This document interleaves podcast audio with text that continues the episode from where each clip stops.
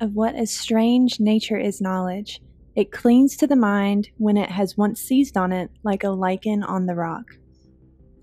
The weight of knowledge and the power it wields, this is one of the main dilemmas Mary Shelley offers up in her monumental novel, Frankenstein.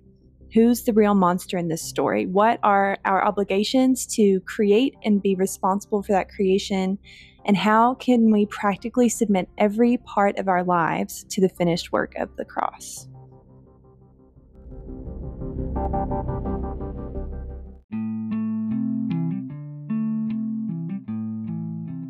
This is Let There Be Lit, a show where we examine classic works of literature through the lens of biblical truth.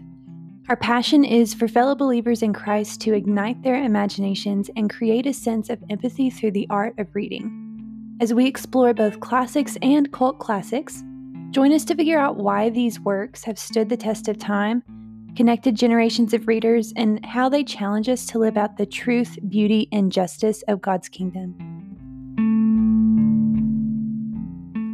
All right, welcome to Let There Be Lit. This is episode two. We are going to be talking about Mary Shelley's Frankenstein today, which is super exciting. My name is Sydney. And I'm Allie. Give us a brief history, Allie, of why this book is so important to you. Yeah, I first read Frankenstein, I think this summer after my sophomore year of college. And I was immediately just enthralled with Mary Shelley's questions about what it means to be someone, something that is created, and what is your relationship with the creator. I was like, oh my gosh, I think Mary Shelley is a seeker. Like, she's not a Christian, but I think she's asking some really tough questions. And I just wanted to explore those questions with her. I thought it was so fun the way she had that lined out. And so I ended up writing my undergraduate thesis on Mary Shelley, and chapter two was on Frankenstein chapter one was kind of a biography of her. And she's just a crazy lady who was surrounded by so many different radicals, political radicals, um, both of her parents and her husband. And she faced so much discouragement and devastation. She lost several children. And she just had to keep a life. Like she just had to have a means of living. And so she wrote books, and Frankenstein was so popular right off the bat so that was kind of my initial love with Frankenstein. It has evolved into I have a life size cardboard cutout of Mary Shelley in my house. Yeah, so why why is this book considered a classic? Why is it part of the Western canon? And so uh, one of the reasons for this is that it's way ahead of its time. You know, this is kind of like a proto science fiction novel, which basically means that this is a science fiction novel before this was science fiction was really a thing, right? And so it helped establish that genre and the different tenets of what those books encapsulated, right? So tech technological advancements and questions about um, ethics around that and exploration within the sciences. And it, it really does tackle a lot of monumental ethical dilemmas for creators and for readers who who pick up this book and and try it out. It's it's becoming even more relevant with every um, generation and with every new technical technological era that has been progressing and advancing. It creates an atmosphere and presents questions for people to really explore that are really timeless. And I, I again, I agree with you, Allie. I think that Mary Shelley was onto something with with writing this. There were there are some really deep philosophical, ethical, religious questions that she was bringing up, and I think tied really great into the gospel. So, just uh, a little more specific context about uh, when it was written and what she was responding to so Mary Shelley published this as a response to the Enlightenment. So if we think of um, kind of the rise of intellectualism and questions of nature versus nurture and how do humans learn and how do they grow? And the idea behind the enlightenment was the blank slate. I don't remember the latin for that but that was a popular term. And just the idea that children are a blank slate that get imparted with knowledge and we can create humans to be as good or bad depending on how we educate them. And mary shelley was a part of the romantics right? These group of, of revolutionaries and countercultural at the time um, who said, no, actually, humans feel things that aren't rational. And um, sometimes our emotions aren't intellectual, but they're still valid and they still bring meaning and impart purpose and, and value to our lives. And so we see that in the text of this creature who is learning and growing, tabula rasa, that's the blank slate, but who is also deeply empathetic. And so there's questions of what actually makes someone human? Is it how much they know and learn and grow intellectually, philosophically, or is it also a part of how they feel and how they grow emotionally and psychologically?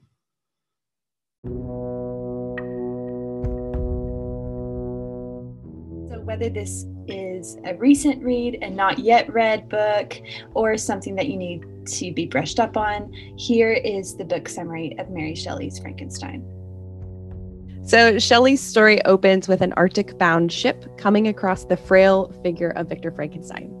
And upon taking Victor aboard, the ship's captain befriends him, and Victor begins to tell his story while attempting to recover below deck. Victor recounts that as a young man, he develops an obsession for science, specifically natural philosophy.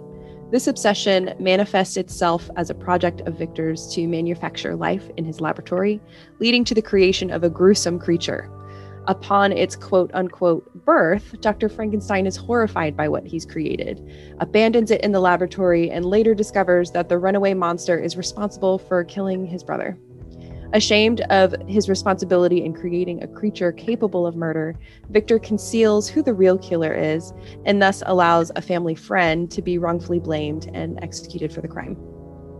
Victor attempts to escape his guilty conscience by receding further and further into his natural surroundings. Victor is suddenly confronted by his monster, who recounts the rejection and violence he suffered since being abandoned by his creator. The monster gives Victor an ultimatum either create another monster as its companion or face its wrath. Though Victor initially cooperates, he rashly destroys the second monster after fearing the malice both creatures would be capable of together. This provokes Frankenstein's monster to kill Elizabeth, Victor's fiancée, on the night of their wedding. The shock of her death subsequently killing Victor's father as well. Faced with the emptiness of his life, Victor vows revenge on his monster only to face death in the cabin of the ship that rescued him. The monster, after following Victor and finding him dead, comes to the bedside of his creator. In a final confession, the monster realizes how futile his violent acts of revenge have been and retreats into the Arctic abyss to destroy himself.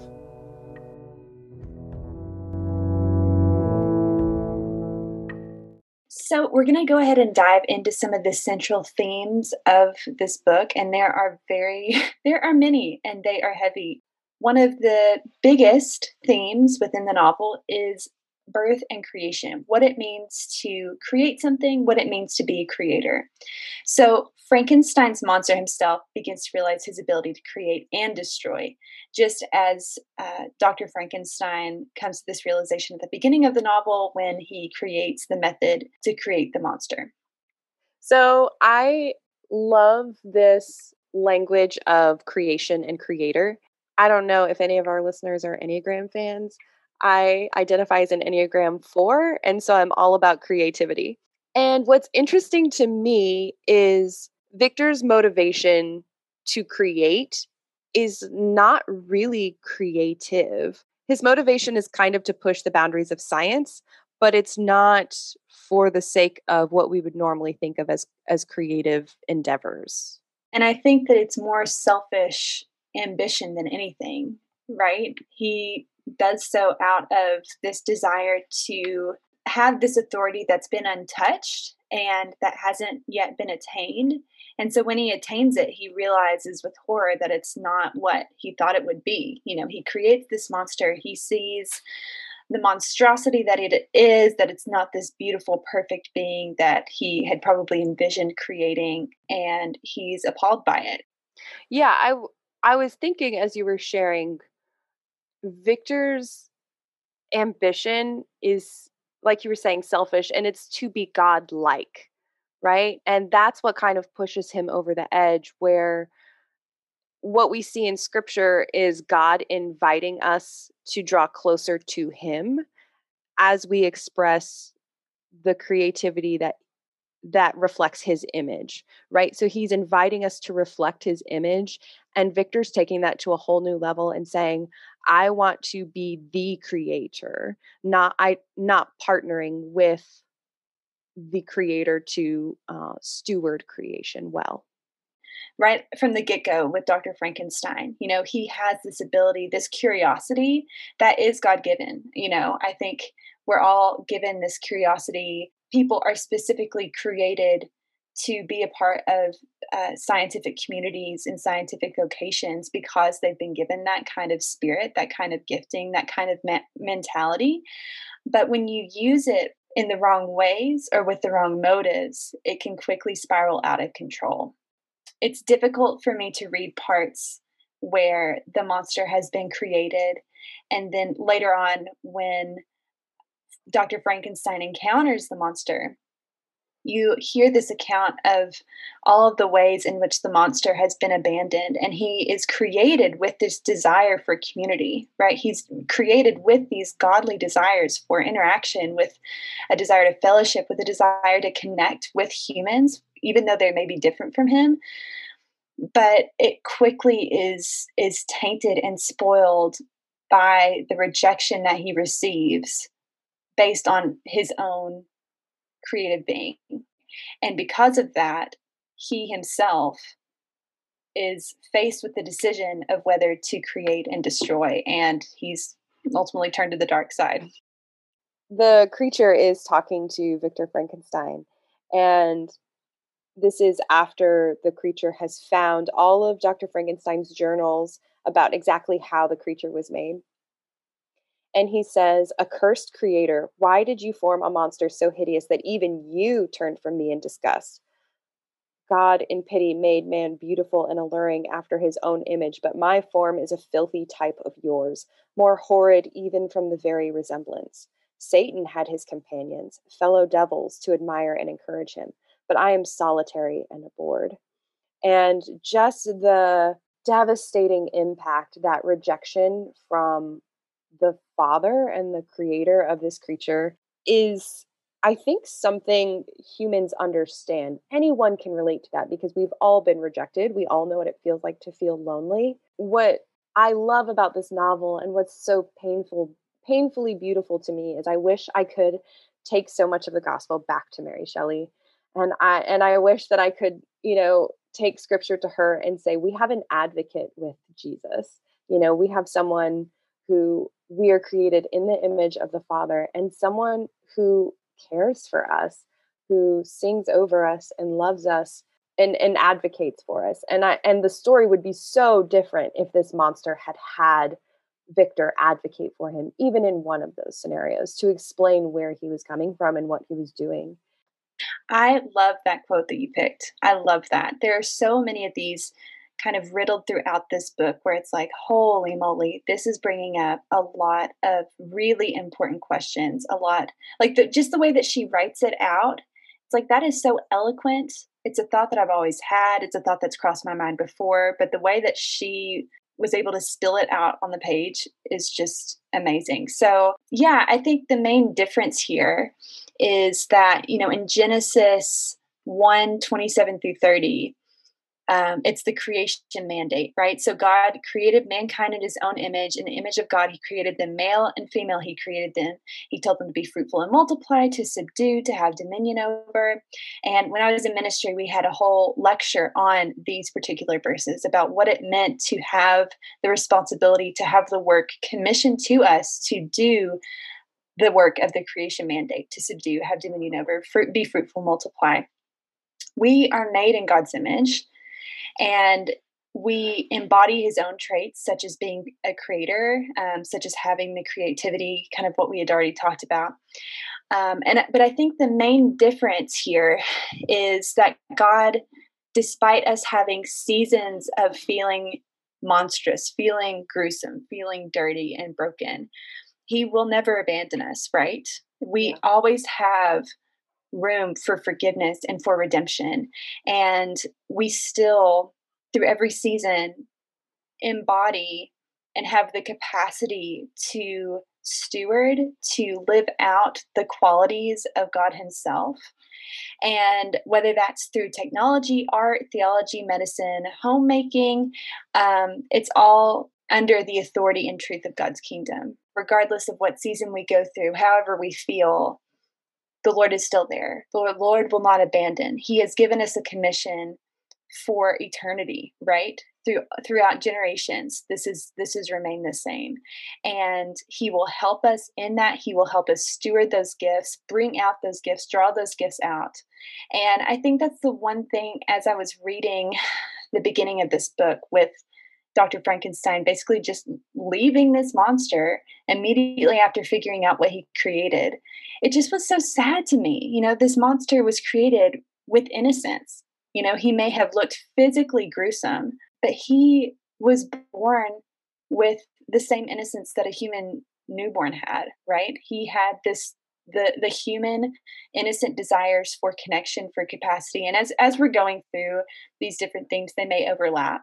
But yeah i i just my heart went out to him because i was like man he he he was just like dr frankenstein. He was just like anyone else in this novel who wanted connection who wanted to be a part of a community. And because of the inevitability of victor's greed and an obsession he was created in a way that he was never meant to be created he was never meant to embody the kind of gruesome monstrosity that he was despite having the internal feelings of like wanting to connect with people. Yeah, I think we really see the devastation that sin can cause to parties outside of the offending party, right? So Victor isolates himself. He goes to a secluded laboratory in the middle of nowhere and works and works and works and rejects everyone who tries to uh, reach out to him. And even in the this isolation this act that is forbidden his actions that shouldn't be occurring packed everyone around him. Um, even though it was done in isolation elizabeth gets hurt and his brother gets hurt and his father gets hurt and his friend gets hurt and the De Laceys get traumatized and the creature itself gets hurt kind of ultimately is what leads to Victor's death. And Captain Walton also has this traumatic experience hearing the entire story. I, I think it's a good example of just because you mean well or just because you try to protect other people, if if you're acting in sin, it's going to spill over and it's going to impact the rest of the people around you. And that's also, I think, why he needed people. Um, if he hadn't withdrawn from community, he might have had more accountability. And that's speculation, but yeah, and we were made for community. We were made for, and this is another major theme that comes up in the novel. Every being longs for acceptance, longs for fellowship. I don't think there is a human being on this earth that doesn't long for some side, some sort of connection, whether that's godly connection or distorted connection in some way. And deep down, I think everybody wants to have the permission to be tested, to confess, to be held accountable, um, and to have a safe place to be wholly who they are. You know, the good, the bad, and the ugly. The quote that you said earlier i just want to bring up another part of this. So satan satan had his companions fellow devils to admire and encourage him but i am solitary and abhorred. This is the monster speaking to his creator. Even in the midst of wanting to connect with so many different people and having so many opportunities to do that once he's been abandoned by Dr. Frankenstein and kind of moving on and and trying to figure out life um, without him. He has all these different uh, opportunities, and he's rejected at every one. You know, whatever the monster was created for, he still shows that despite the ugliness and despite the things that people feared about him, deep down he was just like everybody else. I think the saddest thing about this book is that Dr. Frankenstein had that and he took advantage of it. You know, he let um, the community that supported him and loved him and knew him and, and helped uh, him become the man that he was, he let a family friend take the fall for a crime. um, that had been committed by his monster. And he refused to uh, use the gift of vulnerability within that community that accepted him uh, to help reform and bring con- you know bring about confession bring about good. He took advantage of it to use people in his circle to take the blame to take the fall for his own actions. And i think that's the saddest thing about that is that he had the ability connect to connect with people because physically he wasn't this monster. But frankenstein's monster, monster never had that opportunity. He was his physical manifestation of who he was kind of distorted his ability to be understood from the emotional spiritual side. And that's the beautiful and infuriating irony of this novel right? Is you these characters are two halves of the same coin um, which is so crazy too because victor's the one who created this extreme opposite of himself. That is another one of the traits of this novel that made it so makes it so significant is this balance between Victor Frankenstein and the creature. And, you know, I think we would call them foil characters where kind of opposites attract. Like that allows us to fully experience the depth of that sadness that you were describing, Sydney, of the the most painful part of Victor's story is he had this and he chose to reject it. And the most painful part of the creature's story is he didn't even get the chance. We get to fully understand the depth of that sadness because we see them um, opposed directly to one another.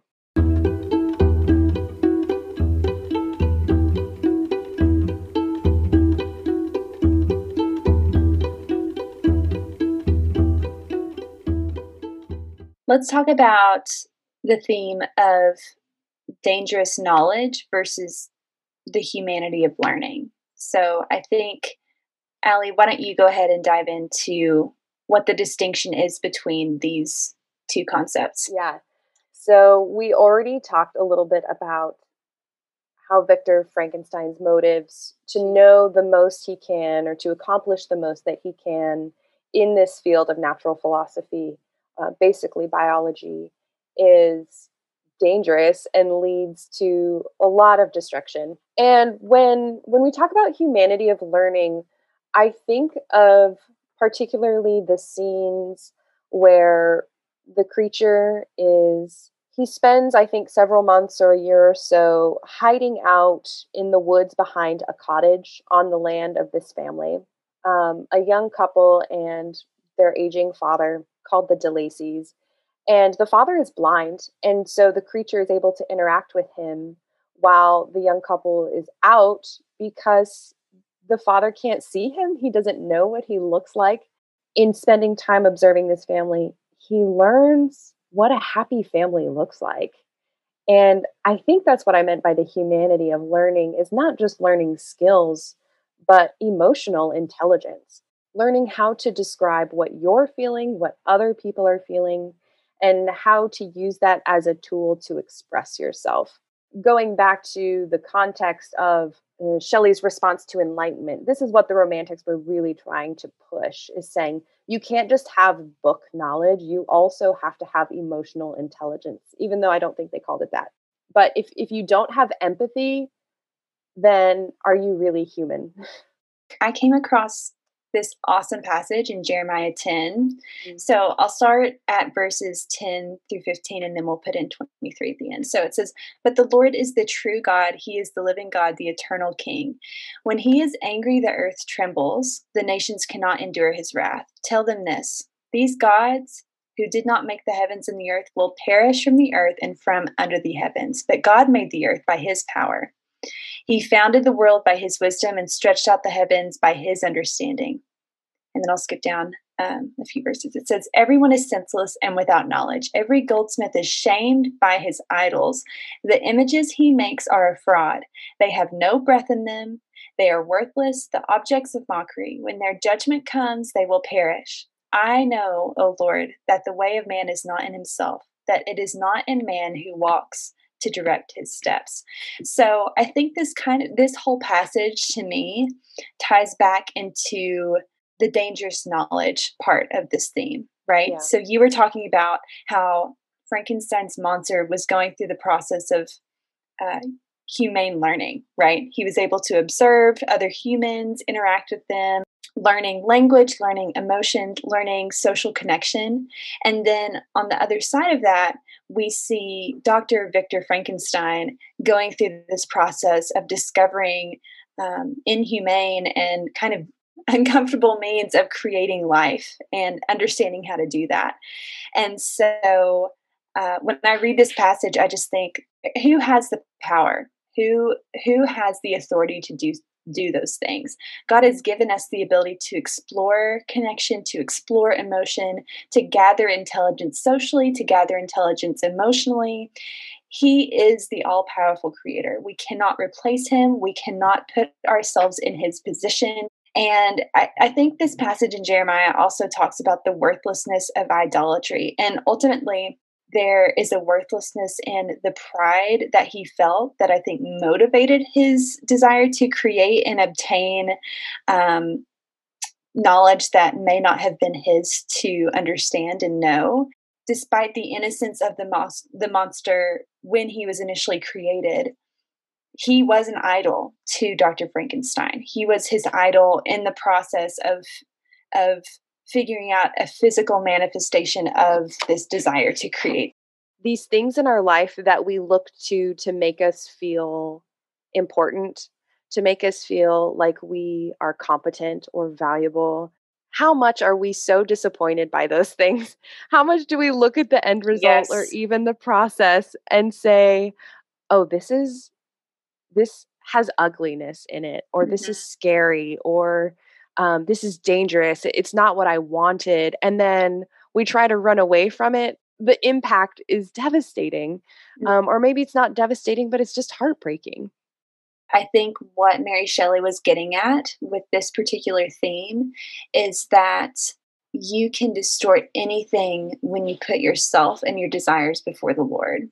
Yeah. And so, whether that's with theology, whether that's with um, any kind of gifting that people are um, are given, if we use that to glorify ourselves rather than to glorify the Lord, anything can become an idol. Anything. It's a tricky, slippery slope when we decide to create, when we decide to study, when we decide to do anything outside of asking for the Spirit's guidance and asking yeah. Him for help because we cannot trust ourselves and for me that was what impacted me the most about this book. So it's the theme that i like revert back to first instinctively is man if victor had just talked to people about it more um if he if if he had just said is this a good decision and they would have said no don't do it and then he wouldn't have done it. So. and then we wouldn't have the book no, you're right yeah I'll, I'll just read a quote from uh, towards the beginning of the book um, it's Victor talking about keeping a calm and peaceful mind. So he says, if the study to which you apply yourself has a tendency to weaken your affections and to destroy your taste for those simple pleasures in which no alloy can possibly mix, then that study is certainly unlawful. That is to say, not befitting of the human mind. I love this quote. I think he was touching on our tendency to obsess and this tendency to fixate our attentions and our minds on things that won't satisfy and that distract us from a life that we are meant to live before the face of God. And I think again on the the flip side of that coin for the creature, we see him enjoying the simple pleasures. We see him able to experience the beauty and the wonder of this life that he hasn't known before.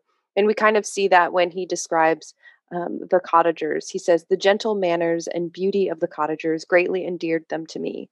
When they were unhappy, I felt depressed. When they rejoiced, I sympathized in their joys. I longed to discover the motives and feelings of these lovely creatures. He just wants to be close. He just wants intimacy and community with other beings, with people who seem to um, yeah. Have have souls like he does. Yes. Yeah, I agree. And I think, again, it comes back to the underlying motive of both their desires to obtain some sort of knowledge, right? So, in the monster's desire to learn, he desires connection, he desires fellowship. In Dr. Frankenstein's desire for dangerous knowledge, his desire is for pride, his desire is to have that authority which is not his to acquire. And it got, it all goes back to the motivations of our hearts, right?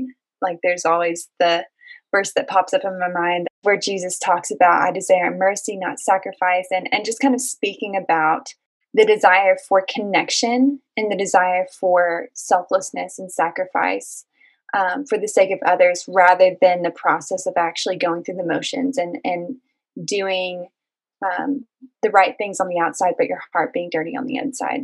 You see Dr. Frankenstein just looking like an average, ordinary science, scientist who's trying to create, but on the inside, he's been completely distorted by his pride and ambition. Mm-hmm. And then you have the monster himself, his foil, his opposite, who may be completely distorted and monstrous on the outside, but has a genuine, at least initially, has a genuine desire for connection and has a desire to connect selflessly with other people. In Romans, when it says, Do not be conformed to this world, but be transformed by the renewing of your mind. I think that takes us full circle back to creativity and being close to the creator, right? As we ask him to transform our minds, we're able to see things in a new way because he is an unlimited God who has designed this world far beyond our own imagination.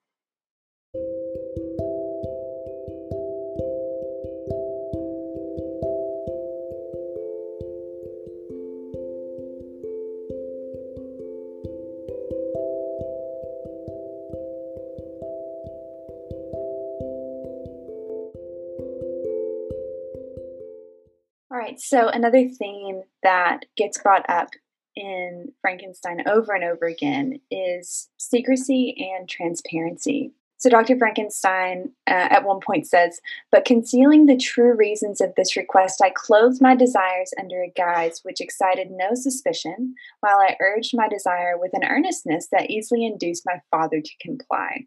So I mentioned at the beginning, this is really a confessional when the creature and when Victor are finally able to confess everything to an outside party, Captain Walton, that's when we see some kind of resolution. It's not a great resolution, but there is closure. Again, there's this need for accountability, right? We can talk to God about things and we can struggle with our creator. We also need to be held accountable outside of our private hearts. First John 1 9 is one of these classics. Um, it says, If we confess our sins, he is faithful and just and will forgive us our sins and purify us from all unrighteousness. This is a biblical call to practice the discipline of confession. It is a discipline for the sake of our relationships, for the sake of our own hearts. It's a humbling experience, but it's also one of the most freeing experiences that we can give ourselves and that God Himself is calling us to do. Satan wants you to think that you're alone. Satan wants you to think that it's too heavy for you to be able to tell people. But once you do it, it completely disarms the enemy and brings it out into light.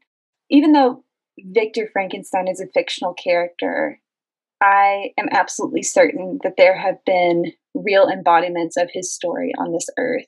And it yeah. breaks my heart to think of people not being able to know the freedom and connection that confession brings confession is costly. God is faithful to show up and to be present and to sustain. But that doesn't mean that there aren't going to be physical, earthly consequences for the sin that you are confessing. I say that to say I empathize and can sympathize with people who say it's hard. It's hard. And I I hear Sydney, I hear you saying, but it's so good and it is so worth it. Um, and God is so good and so faithful and so beautiful to restore. So, we were talking about Victor's need to keep things a secret and his desire to be powerful and to be godlike and to conquer this knowledge. His ambition is what leads him to isolation. So, in order to do better, to be the best, he has to remove himself and focus all of his energy on it, right? So, his ambition leads him to isolate. And then that isolation leads to obsession, right? He's all alone. He has nothing else to occupy his thoughts. And that's when he loses that peace, that calm of mind that uh, Sydney read the quote from earlier. And that obsession ultimately leads to disappointment. And that disappointment is what leads him to madness he spent so much of his life dedicated to this project and it's backfired on him. And now he has no purpose except to continue being consumed by this creation. Disappointment in and of itself is hard to vocalize because it acknowledges some sort of failure or lack of um, realization of a dream. But mm. the fact that Victor has a physical representation of that disappointment makes it even harder for him to confess and be transparent with the people around him.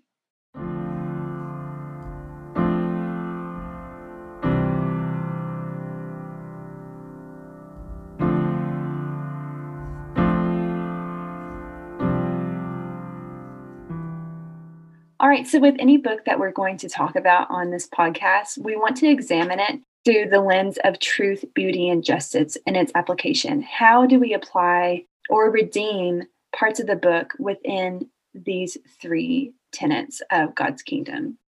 What is the truth that uh, is shining through in this book that aligns with gospel truth? And I think one of those is that pride destroys. And who are we putting in the place of God in our lives? Is it God Himself or is it something else? Is it an idol? So in Psalm 115, uh, 1 through 3, it says, Not to us, O Lord, not to us, but to your name give glory for the sake of your steadfast love and your faithfulness. Why should the nations say, Where is their God? Our God is in the heavens. He does all that he pleases. And so I think this touches on the reverence that we are supposed to have for the position that God has over our lives. He has the ultimate authority, and our pride is our ultimate downfall. It destroys uh, humility and dependence, as we've talked about before, uh, dependence on God, it brings peace and fulfillment. And I think another truth is that it's not good for man to be alone. We were created for fellowship, we were created for community. And I think that the fact that God has created us as people who are meant to connect with others, that we're not meant to do life alone, is a huge gift. So, where do we see beauty in the novel? Well, the prose is stunning. If you couldn't tell, we picked out a lot more quotes from this one, I think, than we did with the last one, just because we love the language so much. There's beautiful but also volatile descriptions of nature and the wildness of it, which is also mirroring different events in Victor's life there's wonder and beauty found in a life that's lived in harmony right this is the the perfect unity that we long for that we really will only get in heaven and that longing is reflected in the creature's um, observation of the De Lacey cottage family so we're also made in God's image. And God made us and called us good, and He calls us beautiful, and He delights in us. And this is in stark contrast to Victor's horror at the pieced together, um, gruesome creature that he's developed. The last point of uh, our application is justice. So, what do we see in Mary Shelley's Frankenstein that embodies the justice of God's kingdom? So we're kind of left asking these questions at the end of the book as Dr. Frankenstein is on his deathbed and as the monster goes off into the Arctic abyss to destroy himself. Who really got the victory? And I think neither of them really won, right? This brings up the question of what happens when we take justice into our own hands. Even if we feel justified in our actions, is it our responsibility to intervene? Lives have are left in pieces in this book um, and in real life. You know, when we take life into our own hands, both um, in the case of Victor and his monster and in our own lives, we are left with a catastrophe that unravels and can affect not just our lives, but the lives of others.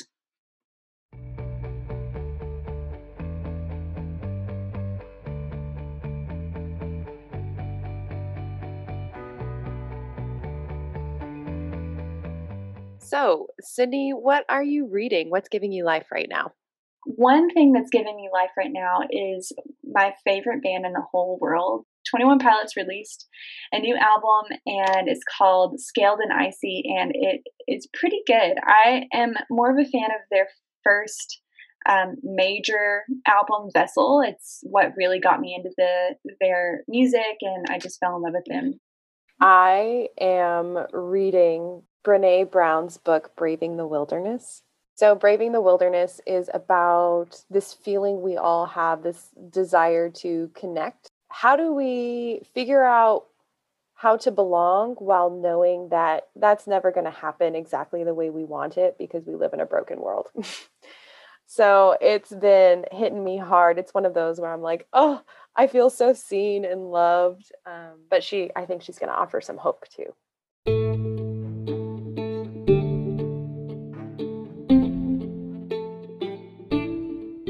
Thank you so much for tuning in for this episode of Let There Be Lit. For our next episode, we're going to be tackling a classic that's taken a lot of heat lately. So, as Christians, we want to read every book through the redemptive lens of the gospel.